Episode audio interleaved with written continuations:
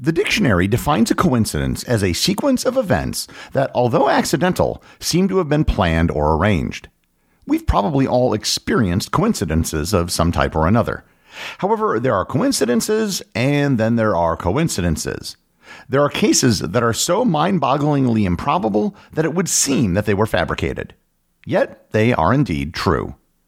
Learn more about some of the world's most incredible coincidences on this episode of Everything Everywhere Daily.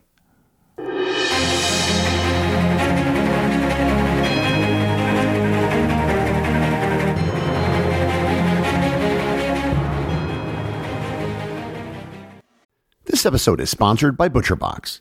Summer is right around the corner, and that means cookouts. No matter what your preferred food is for a cookout or a barbecue, ButcherBox can help you make it the best. If you want to serve up some hamburgers, ButcherBox has grass-fed ground beef to make the perfect smash burger. Want to cook up some steaks? Well, ButcherBox has that too, with some of the best cuts of steak such as New York strip, ribeye, and filet mignon. Do you like grilled chicken? Well, ButcherBox has some of the best pasture-raised chicken that you will find anywhere. And if you really want to wow people at your next cookout, you can try grilling some of their wild caught salmon on a cedar plank. Sign up at butcherbox.com slash daily and get a special deal. ButcherBox is offering my listeners a free for a year offer plus an additional $20 off.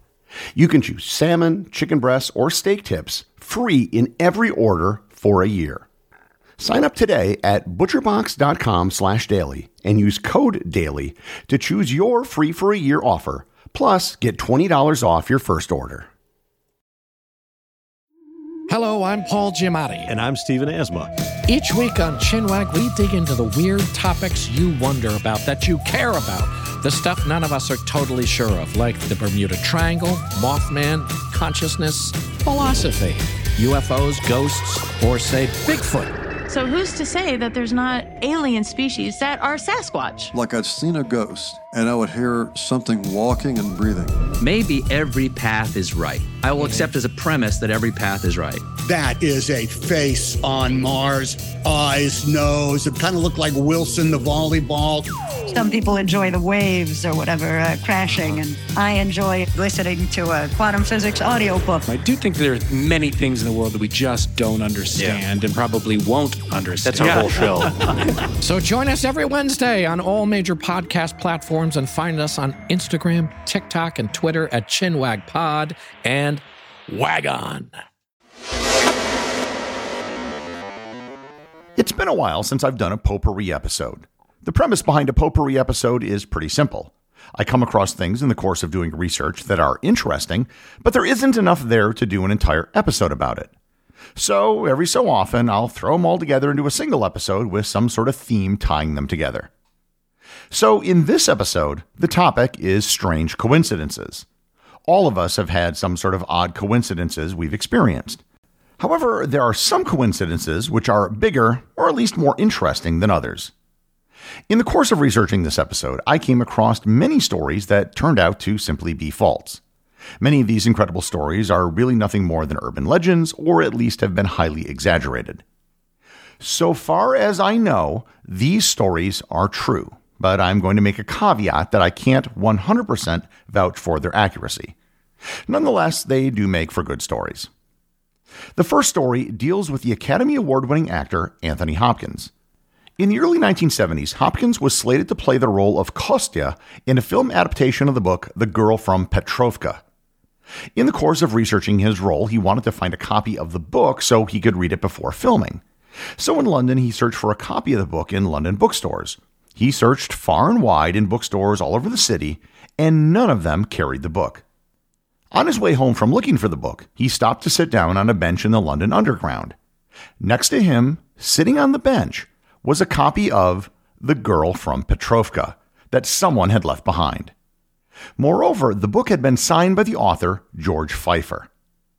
About a year later, Hopkins met Feifer at a reception, and he told them the story of how he found the book. Feifer, in turn, told him that around the same time he was in London, and he had lost his copy of the book that he was annotating to change the spellings from American English to British English. Hopkins then showed him a copy of the book, and it was the exact same book.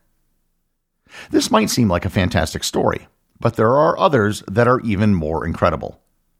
Take, for example, the case of the Archduke Franz Ferdinand. The assassination of the Archduke was the spark that ignited the First World War.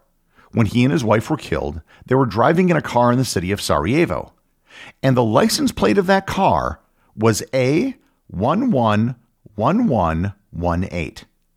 Fast forward four years and the deaths of millions of people. The war finally came to a conclusion.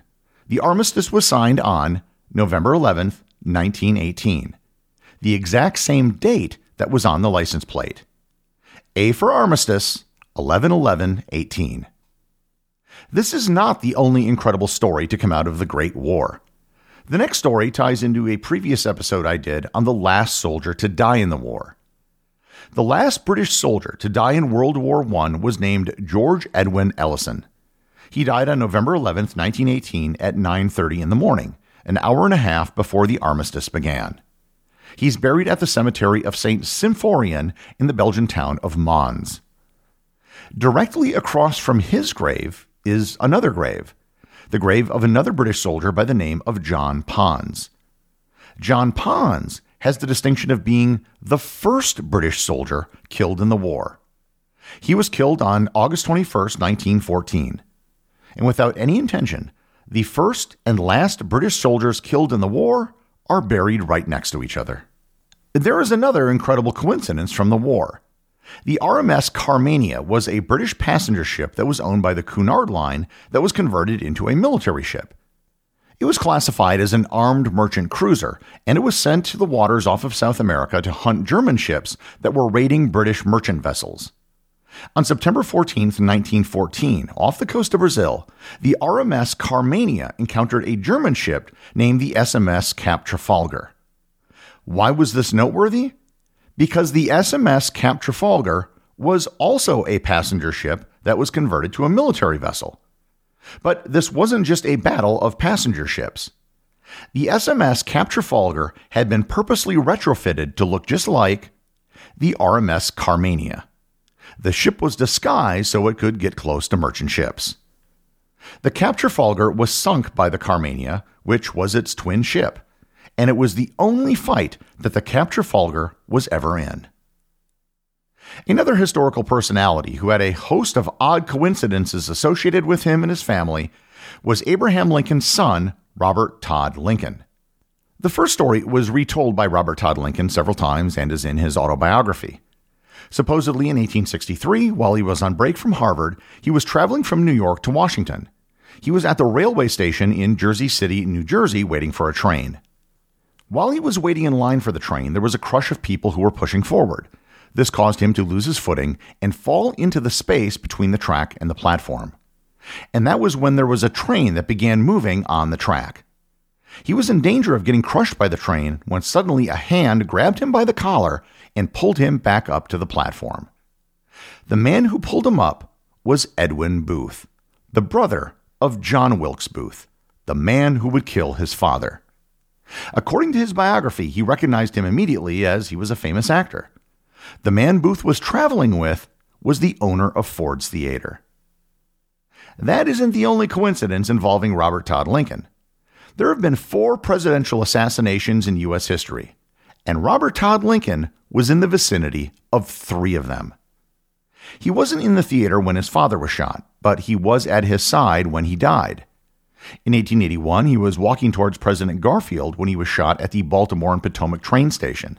Finally, in 1901, he pulled into the train station in Buffalo when he was notified that President McKinley had been shot.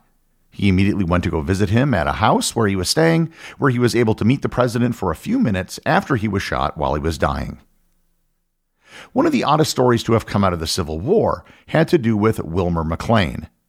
Wilmer McLean owned a farm in Manassas, Virginia. It just so happened to have been the location of the first major battle of the Civil War, the First Battle of Bull Run on July 21, 1861. After having lost his home and farm to the battle, he moved to restart his life in the town of Appomattox Courthouse, Virginia. On April 8, 1865, a messenger knocked on the door and indicated that the generals Robert E. Lee and Ulysses S. Grant wanted to use his home the next day to sign the surrender documents. As McLean later said, quote, The war began in my front yard and ended in my front parlor. Another highly improbable story of combat in the 19th century involved Henri Trang, who lived in Marseille, France. Trang was involved in five separate duels. When I say he was involved in five duels, that doesn't mean he actually fought in five duels. On four separate occasions, he agreed to take part in a duel, and in every case, his opponent died naturally before the duel took place. In his fifth scheduled duel, his opponent didn't die before the duel took place. This time, he died before the duel took place. These are far from the only coincidental deaths. In the 1930s, the Hoover Dam outside of Las Vegas was one of the biggest construction projects in the world. However, it was a very dangerous worksite. Over the course of construction, 94 men would be killed.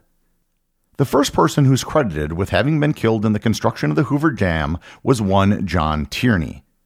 On December 20th, 1921, he was in a boat on the Colorado River conducting a survey to determine where the best spot would be to build the dam. He fell out of the boat and disappeared. Exactly 14 years to the very day, on December 20th, 1935, his son Patrick Tierney fell to his death in one of the intake towers on the Arizona side of the dam. Patrick was the last person to die in the construction of the dam. The first and last persons to die were father and son, who died on the exact same date. One of the coincidences that defies belief, but has been verified to be true, has to do with the death of two brothers on the island of Bermuda. Neville Ebbin was a 17 year old who lived in the island's capital of Hamilton. On July 30th, 1974, Neville was driving a moped on Middle Road when he was hit and killed by a taxi driver by the name of Willard Manders. And this is certainly a tragedy, but traffic fatalities do happen. What made that event extraordinary was what happened almost one year later, on July 18, 1975. Neville's brother Erskine was driving the very same moped that his brother was killed driving. He was driving the moped on the same middle road, which admittedly is a long road, when he too was hit by a taxi and killed. The taxi was the exact same one that had killed his brother and was driven by the same driver. And what makes the story even weirder is that the passenger in the taxi was the same person in both accidents.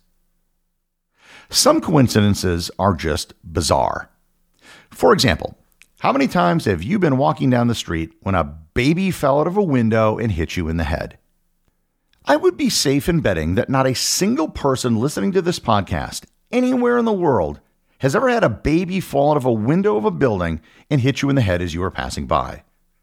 But that happened in 1937 to a street sweeper for the city of Detroit named Joseph Figlock. A small girl fell out of a fourth story window and hit Mr. Figlock, injuring both him and the baby. And as improbable as that seems, that isn't the bizarre part of the story.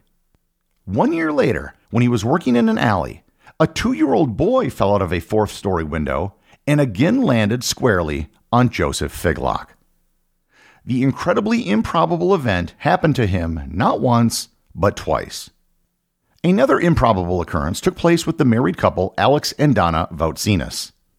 Alex grew up in Montreal and Donna grew up in Miami.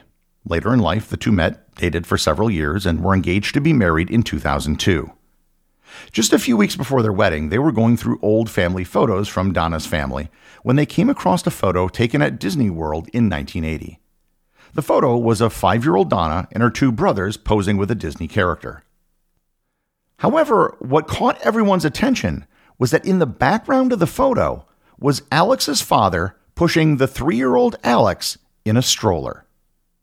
Two people from different countries, by pure chance, were in the same photo who 20 years later would find each other and get married. Shockingly enough, in my research for this episode, I found several other examples of this exact same thing that happened in Japan and Brazil. And I want to close with my own personal strange coincidence. In July 2015, I visited the Florida Keys where they hold an annual underwater music festival. The festival is more of an awareness campaign for conservation efforts in the Florida Keys. People will don scuba gear, go down about 3 meters or 20 feet, and pretend to play instruments while music is being piped in from underwater speakers. I was there for the event that year, and I was in the water scuba diving with everybody else. Now, one of the most famous people associated with the Florida Keys is the swimmer Diana Nyad.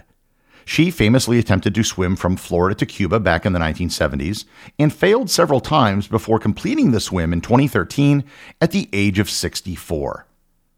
While she's done many things in her life, she's probably best known for swimming in the waters off the Florida Keys.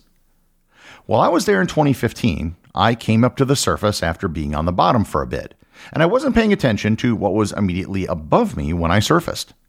And when I did surface, I bumped into someone, and the person I bumped into was Diana Nyad, swimming in the waters of the Florida Keys.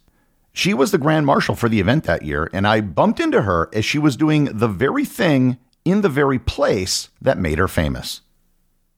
Any given coincidence seems like an improbable event. However, coincidences generally are quite common. There are an enormous number of variables and over 8 billion people.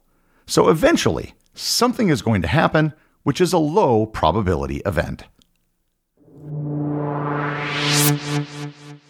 The executive producer of Everything Everywhere Daily is Charles Daniel. The associate producers are Peter Bennett and Cameron Kieffer.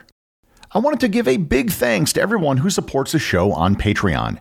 Your support helps me put out a new show every day. And if you're interested in Everything Everywhere Daily merchandise, Patreon is currently the only place where it's available.